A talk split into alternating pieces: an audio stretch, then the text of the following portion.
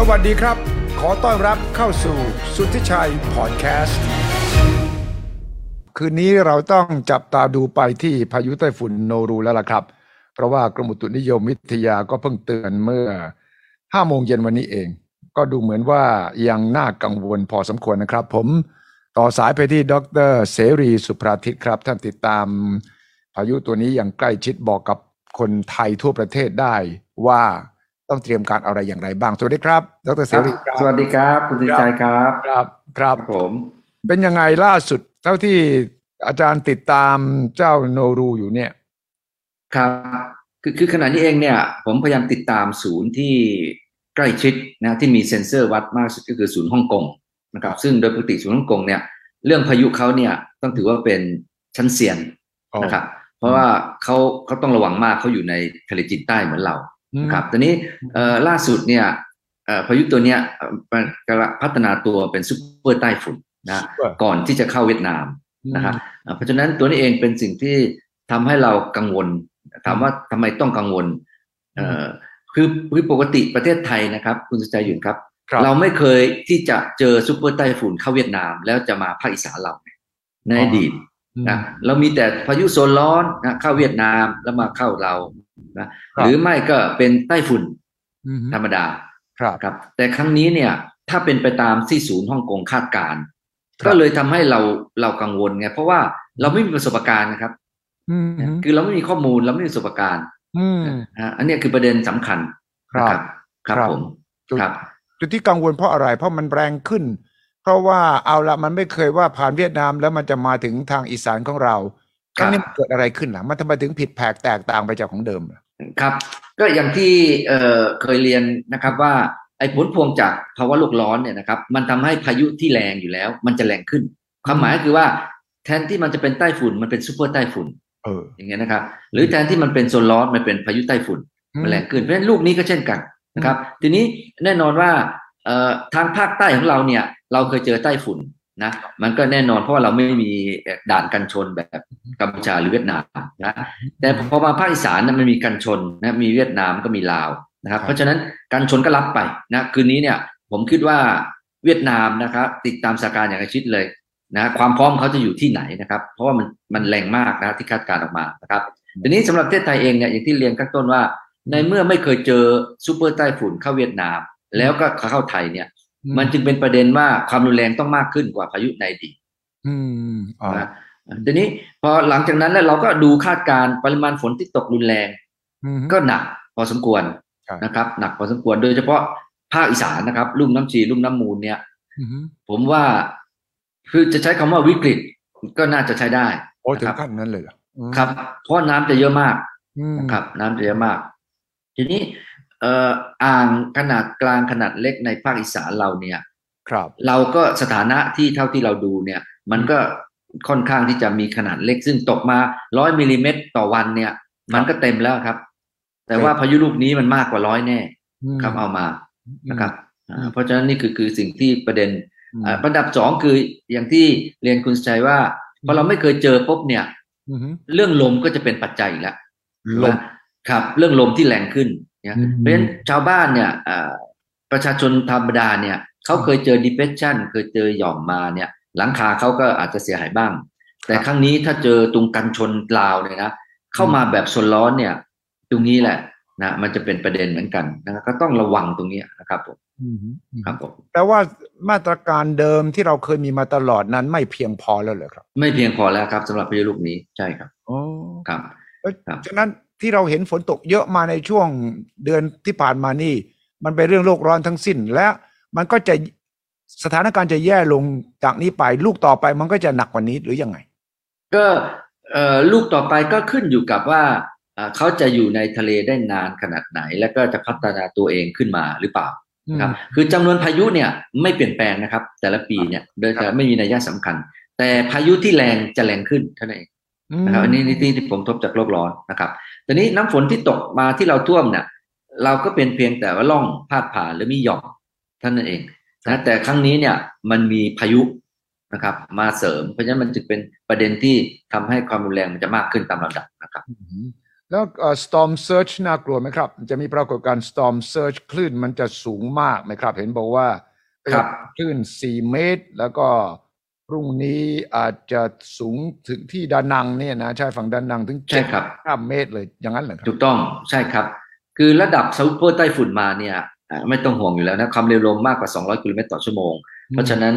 storm surge ระดับนั้นเกิดได้อยู่แล้วนะครับมเอ่อต้องดูที่ฟิลิปปินส์นะฟิลิปปินส์ที่ปะทะมาก่อนเนี่ยนะครับมเอ่อกรณีผมจำตัวเลขพายุลูกก่อนได้นะครับซูเปอร์ไต้ฝุ่นไฮยันเนี่ยอ่า storm surge สูง 6 เมตร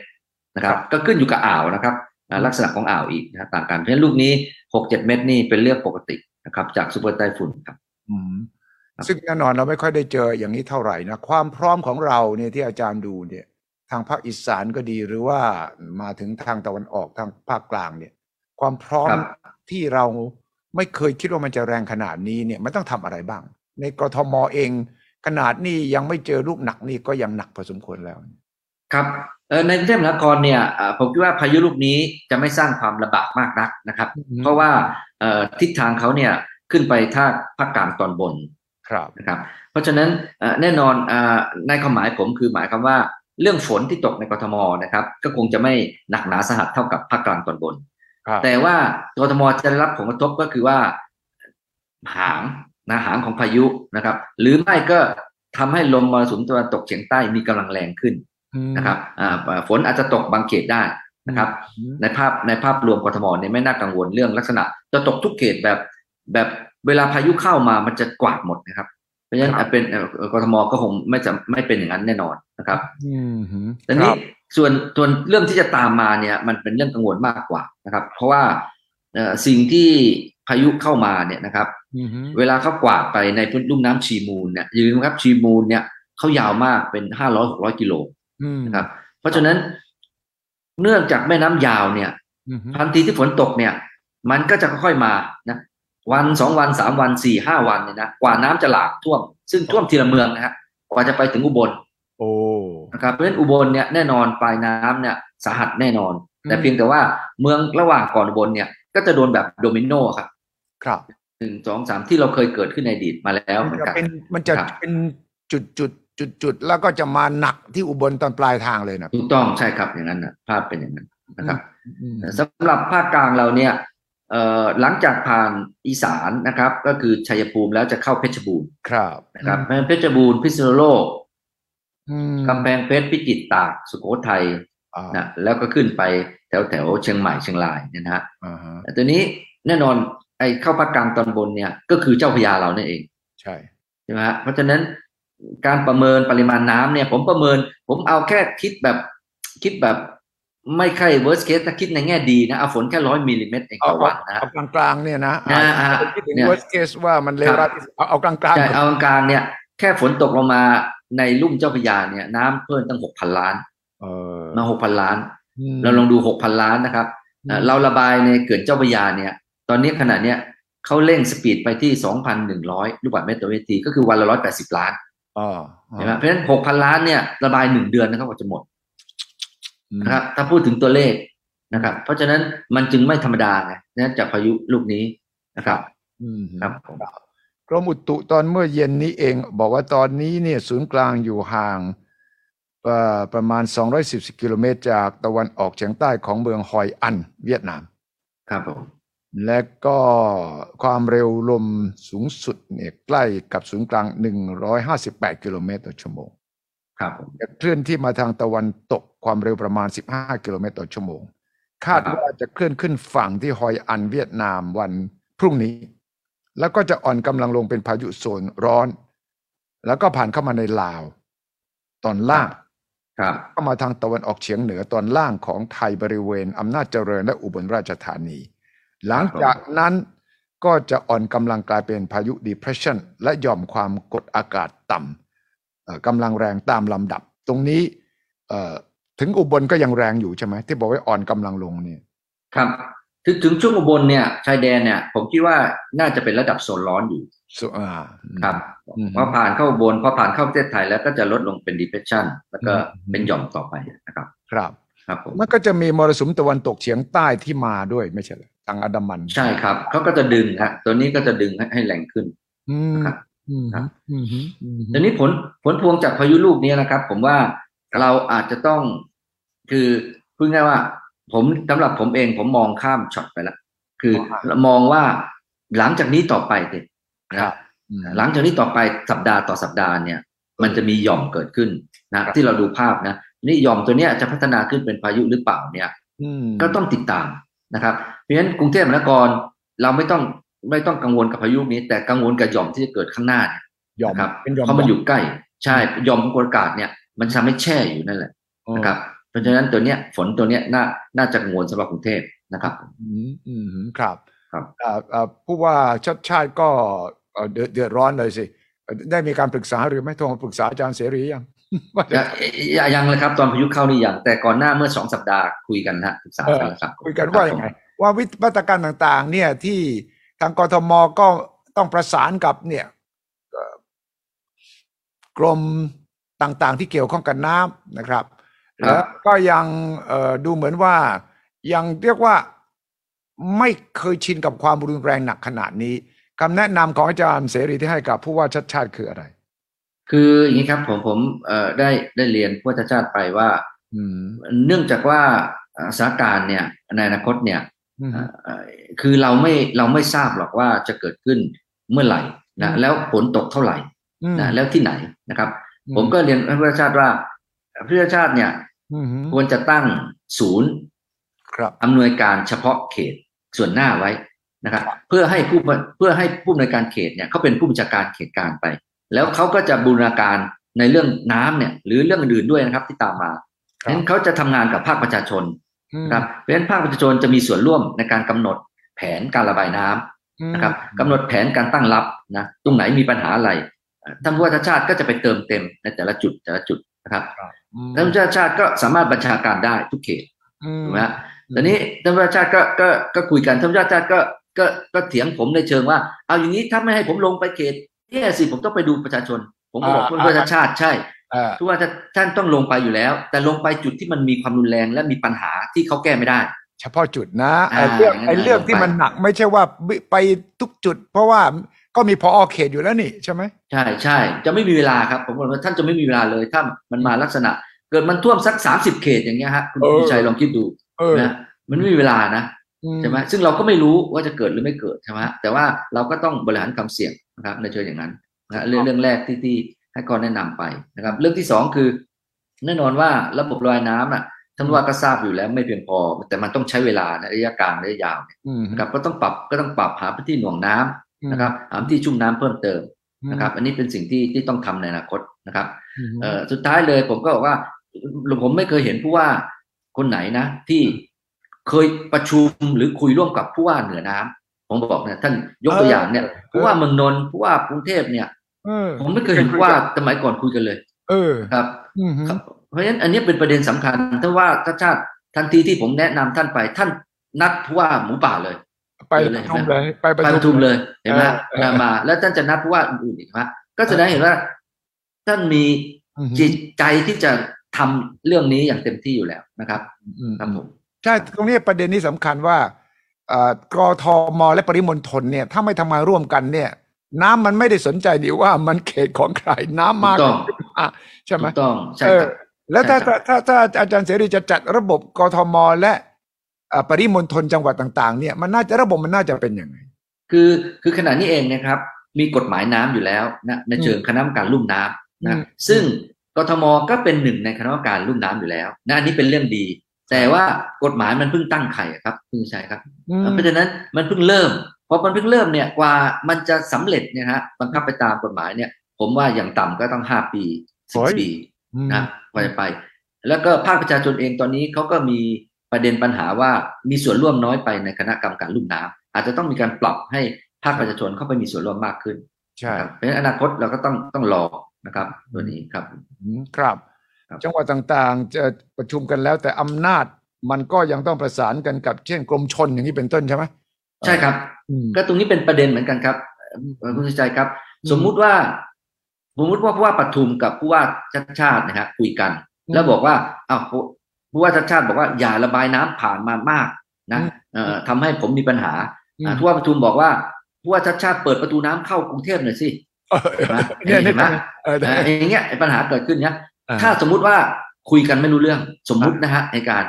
แล้วใครจะมาตัดสิน นั่นสิเ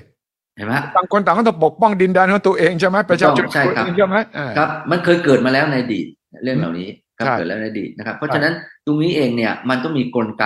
นะครับอืมกลไก ผมก็บอกว่าอย่างเนี้ยกลไกก็คือหนีไม่พ้นมหาดไทยแน่นอนอ่านะครับนะครับ ที่จะต้องลงมานะครับ ในกรณีที่เกิดเกิดเหตุการณ์ไม่สามารถตกลงมาได้นะครับ มหาดไทยก็คือผู้ว่าแต่กรมชนเนี่ยไม่ได้ขึ้นอยู่กับมหาดไทยถูกต้อง ฉะใช่นั้นครับไอ้ตรงนี้แหละที่มันเป็นเป็นอุปสรรคตลอดเวลามาเลยการประสานงาน แต่ละคนมีสายงานรายงานตรงไปถึงเจ้านายตัวเองที่ครับที่ไม่ได้เกี่ยวกับเรา ฉะนั้นทุกคนมีบทบาทหน้าที่ฉันต้องทำเพื่อจะตอบสนองเออหัวหน้าฉันเนี่ย มันก็เลยเป็นปัญหามาตลอด มันไม่มีวอลลุ่มศูนย์รวมกันเลยจริง ๆ เลยเหรอใช่ครับอ่าตรงเนี้ยก็ก็จึงเป็นที่มาของคณะกรรมการลุ่มน้ำอืมนะครับ จะต้องมีบทบาทเพราะฉะนั้น ผู้ที่เป็นประธานกรรมการก็ต้องมีอำนาจอืมนะครับตามการลุ่มน้ำนั้น มีอำนาจในการตัดสินใจ ใช่ครับผมใช่ และนอกนั้นก็ยังต้องเข้าใจกรมอุตุอย่างเงี้ย หรือว่าเรื่องของโลกร้อนเนี่ยมันก็ต้องเข้ามาเกี่ยวข้องแล้วไงใช่ไหมอาจารย์ถูกต้องใช่อาครับจารย์ทุกอย่างทำเรื่อง IPCC อาจารย์เห็นเลยว่าไอ้โลกร้อนมันมีส่วนกระทบแน่ แต่ว่าต่างคนต่างแก้ปัญหาเฉพาะหน้าเท่านั้นเองไม่ได้มองไกลกว่านี้ว่าต้องทำอะไร เกี่ยวกับเรื่องโลกร้อน ซึ่งมันมีผลต่อ น้ำท่วม เกี่ยวกับเรื่องน้ำแล้งเกี่ยวกับอะไรต่างๆนานาที่เราเห็นในระดับโลกเลย อาจารย์มองยังไงเรื่องนี้ ครับ เรื่องนี้เห็นด้วยกับคุณสุทธิชัยเลยครับ เพราะว่ามันมีความสำคัญมากนะครับ เราเราเนี่ยทำงานใน IPCC มาสิบปีเนี่ยเราพบเลยว่าอือหือเวลาเราไปประเมิน ผมเนี่ยเป็นหน้าที่ผมต้องไปประเมิน ภูมิภาคต่างๆ ทั่วโลกนะครับนั่นสิเนี่ยเราทำงานกันเนี่ยเจ็ดปีเราจะออก report มาฉบับหนึ่งเออแต่ช่วงหลังเนี่ยก็ห้าปีแล้วนะครับอือหือทีนี้แน่นอนว่าแต่ละประเทศนะครับ ก็ทำหน้าที่ endorse report ตัวนั้น endorse ก็คือยอมรับถูกไหมฮะเพราะฉะนั้นถ้าคุณยอมรับเมื่อไหร่ก็แสดงว่ามาตรการในรายงาน IPC คุณต้องไปดำเนินการตามนั้นนะใช่ถูกไหมเพราะฉะนั้นรัฐบาลนโยบาย นายกก็ต้องแจกจ่ายนะว่าอืมไปที่หน่วยงานที่เป็นพูดง่ายว่า อย่างสมมติเรื่องน้ำต้องแจกจ่ายไปที่เอ่อใครดูแลเรื่องน้ำนะให้นำเรื่องเนี้ยไปปฏิบัติอย่างเงี้ยนะครับผมเพราะฉะนั้น มันก็เป็นประเด็นที่คุณสุชัยบอกว่าอืมเรายังเหมือนกับมันขาดอะไรอยู่ตรงเนี้ยนะครับบูรณาการในเรื่องจากเรื่องเหล่าเนี้ยมันมันค่อนข้างจะยากนะครับ อันนี้ก็เห็นด้วยนะครับ ว่าตกลงแล้วเราจะเดินไปยังไงนะครับ เช่น ผมยกตัวอย่างได้เลยว่า กรณีน้ำท่วมในลุ่มเจ้าพระยาอืนะมเสร็จปั๊บก็จะมีโครงการผันน้ำจากนู่นไปนี่นะคลองผันน้ำเนี่ยไอพีบอกว่าโครงการเหล่านั้นเนี่ย มันไม่ flexible เลยอ๋อเหรอไม่ครับเขาบอกมาเลยไม่ flexible เออนะครับเพราะฉะนั้น ต้องปรับอืนะมโดยระดับแรกเลยให้คำนึงถึงเขาเรียกเขาใช้ภาษาอังกฤษคำว่า nature based solution nature base คือต้องเอ่ออยู่บนพื้นฐานธรรมชาติ ถูกต้องให้ไปดูก่อนว่าธรรมชาติสามารถจะแอบสอบได้เท่าไหร่อืมไปดูก่อนนะอืมนี่ของเรานี่ทำเลยโดยไม่สนใจธรรมชาติอ่าถูกไหมเพราะฉะนั้นจะเห็นสังเกตเห็นจากเราสร้างผนังกั้นน้ำเต็มเลยแม่น้ำใช่เห็นไหมฮะใช่มีแต่ผนังมีแต่คอนกรีตอืมอืมอืมนะฮะนั่นคือสิ่งที่ไอทีบอกว่า อันนั้นเป็นสิ่งที่ผิดพลาด ผิดธรรมชาติ มันไม่ไม่ไม่ธรรมชาติใช่ไหมถูกต้องไม่โจทย์อืมอืมครับไม่ตอบโจทย์ในอนาคตนะครับอืมเช่นเราไปดูสิงคโปร์มาอย่างที่ผมเรียนคุณสุชัยนะว่าสิงคโปร์เนี่ยทุบผนังออกหมดเลยโอ้แล้วทำเป็นแม่น้ำธรรมชาตินะเออแล้วทำเป็นพื้นที่รับน้ำเป็นสวนนะครับ ในพื้นที่เศรษฐกิจเขานะในถนนออชาร์ดเลยนะครับ ตรงกลางเลยนะตรงกลางเลยเออกลางพื้นที่ business เลยเออเห็นไหมแล้วก็ทำเห็นไหมใช่จะเห็นว่านั่นคือเขาเขาเอาไอนโยบายหรืออ่า การวิจัยของ IPCC เนี่ยไปปฏิบัตินะครับใช่ก็นำไปนะครับ ใช่ เพราะว่าสองปีก่อนหรือยังไงเนี่ย ท่วมตรงกลางแถว Orchard เลยครับสิงคโปร์ใช่ครับเรื่องหนักมากครับหนักมากเลยครับเออนี่นี่แหละปัญหาก็คืออย่างเรื่องของโลกร้อนมันก็ไปอยู่กระทรวงทรัพยากรธรรมชาติถูกสิ่งต้องแวดล้อมใช่ครับ เรื่องน้ำท่วมก็ไปเรื่องชลประทานก็ไปอยู่กับอีกกระทรวงหนึ่งครับเอ่อมาเอ่อก็การบริหารท้องถิ่นก็อยู่กับกระทรวงมหาดไทยครับเอ่อ ฉะนั้นมันไม่มีการแลกเปลี่ยนเรียนรู้เขียน master plan ขึ้นมา ที่เอาปัจจัยต่างๆ เนี่ย มองไปอนาคตสามปีห้าปีข้างหน้าแล้วตรงนี้ที่ขาดแคลนถูกผมต้องบอกใช่ครับใช่ครับอืมอืมครับอืมแล้วมันมันไอ้แผนต่างๆที่เขียนเนี่ย มันก็ต้องปรับเปลี่ยนไปตามสถานการณ์ด้วยครับใช่ไม่ใช่ไม่ใช่ลิจิตแบบอืมยุทธศาสตร์ชาติ 20 ปีจะลิจิตไม่ได้นะครับใช่ยุทธศาสตร์ด้านน้ำมันแข็งไม่ได้ครับผมใช่ก็เรียนอย่างนั้นนะครับใช่ครับผมใช่ครับ ก็เนี่ยมีคนที่เขาติดตามก็บอกว่าควรจะมีการออกทีวีรวมการเฉพาะกิจแจ้งเตือนกำหนดแผนทิศทางความช่วยเหลือแต่ละจังหวัดเอ่อได้พูดกันจะได้คือคนไทยจะได้รู้ว่าศูนย์ข้อมูลเนี่ยมันต้องผ่านสื่ออะไรบ้างยังไง ซึ่งตอนนี้เนี่ยอ๋อคกรับรมอุตุก็เตือนทีกกทมก็ประกาศทีจังหวัด แต่ละจังหวัดก็ผู้ว่าก็ประกาศทีมันไม่เห็นถูกภาพต้องรวมใช่ไหมใช่ครับใช่ใช่ตรงนี้น่าน่าน่าเป็นห่วงเหมือนกันครับ อืมอืมอืมครับ อืมครับครับผมก็ด้วยเสรีก็ทำเรื่องน้ำเรื่องอากาศเรื่องนี้มาตลอดเลยเนี่ย ครับ มองอนาคตข้างหน้ายังไงต่อ คือคืออนาคตนะครับอืมเอ่อแน่นอนว่าเราอยู่บนเอ่อ warming world เนี่ยนะครับอืมภัยคุกคามเนี่ยมันจะหนักขึ้นแน่อืมๆหนักหนักขึ้นนะครับเอ่อในขณะเดียวกันเนี่ยอะผมยกตัวอย่างเรื่องน้ำท่วมก็ได้นะครับฝนมันมาตกหนักแน่มากขึ้นประมาณ20-30%นะครับอืมอืมแต่ว่า ในขณะที่เวลาผ่านไปเนี่ย พื้นที่รับน้ำเรากลับน้อยลงเออนะพื้นที่ชุ่มน้ำกลับน้อยลงพื้นที่หน่วงน้ำกลับน้อยลง เพราะว่ามันมีการขยายตัวของเมืองนะแต่ละจังหวัดไปเนี่ยครับเพราะฉะนั้นในอนาคตแน่นอนผลกระทบมันก็รุนแรงมากขึ้นอืมนะครับเอ่อเพราะฉะนั้นตรงนี้เองคุณเป็นประเด็น ผมถึงเรียนไปกับผู้ว่าชาติชาติไงว่าครับผู้อำนวยการเขตเนี่ย ถ้าบูรณาการกับภาคประชาชนในพื้นที่เนี่ยนะอืมคุณไปดูประเมินซิว่าพื้นที่หน่วงน้ำคุณมีเท่าไหร่เออ พื้นที่รับน้ำมีเท่าไหร่เนี่ยมันจะเห็นภาพเลยว่า พื้นที่ผมสามารถรับได้ฝนแค่ร้อยมิลลิเมตรครับนายอย่างเงี้ยมั้ยก็ตอบแสดงว่า ก็ต้องไปแก้ปัญหาสิจะให้รับในอนาคตมันตกมากกว่าร้อยมิลลิเมตรจะทำยังไงอืมเพราะฉะนั้นพื้นที่เหล่านั้นก็สามารถจะจัดการตัวเองได้ในระดับหนึ่งอืมนะครับเช่นกันในระดับประเทศเนี่ยนะครับเพราะฉะนั้นทูตที่เป็นประธานนะครับครับ ก็ต้องมองว่าแต่ละลุ่มน้ำของเราเนี่ยอืมนะครับ มันมีปัญหาอะไรนะเราคิดไม่ใช่เฉพาะน้ำท่วมและน้ำแล้งเหมือนกันนะครับใช่ อีกห้าปีข้างหน้านะครับ คุณสุริชัยครับคผรับมบอกตอนนี้เลยแล้วอืมท่านผู้ชมทางบ้านนะคุณสุริชัยจำผมพูดผมไว้นะว่าอืมเราจะเจอภัยแล้งหนักที่สุดในปีสองอีกสองปีข้างหน้าภัยแรงมาเลยน้ำท่วมใช่เสร็จเจอภัยแรงหนักเลย ถูกต้องใช่ครับ ปีหน้าฝนจะเริ่มเบาอืมฝนเบาเราก็ใช้น้ำในอ่างที่มีอยู่ตอนเนี้ย เสร็จปั๊บใช้ปีเดียวก็หมดเลย ประเทศไทยนี่มีน้ำปีเดียวใช้ปีหนึ่งหมดเลยนะครับแค่นั้นเองเก่งมากเลยโอ้ใช่ครับโอ้เพราะว่าเราไม่บริหารบน demand side management นะครับ ครับ ครับอืมเราเราปลูกเวลาปลูกข้าวนาปัง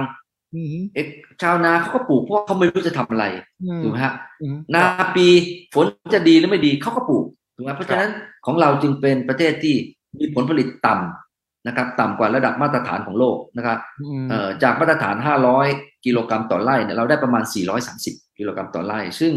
มจึงเป็นเหตุให้คุณใจทราบดีว่าทำไมชาวนาจนกับจน ไม่มีรวยหรอกครับ นะ400 กิโลกรัมต่อไร่เนี่ยนะครับอืมตันหนึ่งถ้าหมื่นหนึ่งนะฮะเขาได้สี่พันบาทอะสี่เดือนเขาจะเอาอะไรกินนะสี่พันบาท ไม่มีทางพมันอเปลี่ยนไปไม่ได้เลย ใช่ใช่ครับใช่เนี่ยประเด็นหลักคือมันต้องไปเปลี่ยนแนวคิดว่าจะทำยังไงให้เขาปลูกด้วยพื้นที่น้อยลง แต่ให้เสริมให้ในขณะที่น้อยลงเนี่ยเอานวัตกรรมไปใช้ แล้วทำให้เขาเป็นพันกิโลกรัมต่อไร่อ่านะครับเนี่ยเหมือนกับอินเดียจีนครับอย่างเงี้ยนะครับเขาก็ทำนะครับ เรื่องนี้นะครับผม นั่นคือหมายความอาจารย์เราพูดถึงว่าบริหารเรื่องน้ำให้ดี ตรงนี้แหละจะไม่เป็นหัวใจ ใช่ครับถูกต้องใช่ครับ อืมอืมอืมอืมครับโอ้ถ้าเรามองไปข้างหน้าว่าจะมีภัยแล้งที่หนักนะหลังจากท่วมหนักแล้วเนี่ยนะครับ มันต้องบริหารคนละแบบเลยนะ ใช่ครับถูกต้องเลยอืมนะครับอืมอืมครับผมเรื่องนี้มันไม่ใช่เรื่องยุทธศาสตร์ชาติ 20 ปีแล้ว มันเป็นแผนที่เร่งด่วน เฉพาะหน้าสามปีห้าปีข้างหน้าต้องมีถูกต้องแผนใช่เลยฮะแผนสามปีห้าปีเนยสำคัญ ครับผมอืมครับครับนี่แหละอาจารย์เสรีก็ต้องคอยกระตุ้น คอยกระตุกแล้วก็คอยพยายามจะออกมาพูดคุยให้เอ่อผู้ที่รับผิดชอบบ้านเมืองจะได้ฟังเรื่องเหล่านี้พรรคการเมืองทั้งหลายที่หาเสียงจากนี้เลือกตั้งคราวหน้านี่ก็ต้องมีแผนเหล่านี้นะครับ ผมว่าประชาชนก็ต้องการรู้ว่าท่านมีแผนการเหล่านี้ต่าง ๆ นานาอย่างไง แต่ผมไม่เห็นพรรคการเมืองไหนพูดถึงเรื่องนี้เท่าไหร่นะอาจารย์เสรีครับผมก็เป็นเป็นเอ่อเป็นอะไรนะเขาเรียกเป็นวัฒนธรรมหรือเป็นอะไรครับอืมคือ ก็ไม่ทราบเรื่องเนี้ยนะครับ ว่า คือพูดง่ายต้องเจอก่อนนะครับเออต้องเจอก่อนนะคต้อรังบเจอก่อนแล้วถึงจะลงมือทำซึ่งมันก็ช้าไปแล้วอาจารย์ใช่ครับถูกต้องใช่ครัเอาบละคืนนี้ต้องขอบคุณครับอาจารย์แล้วก็ยังไงก่อนครับกันนะครับ มีอะไรผมจะได้ได้รบครับอาจารย์มาช่วยอัปเดตกันนะครับ สวัสดียินครับดีครับอาจาย์สวัสดีครับสวัสดีครับขอบคุณครับ สวัสดีครับ ขอต้อนรับเข้าสู่สุทธิชัยพอดแคสต์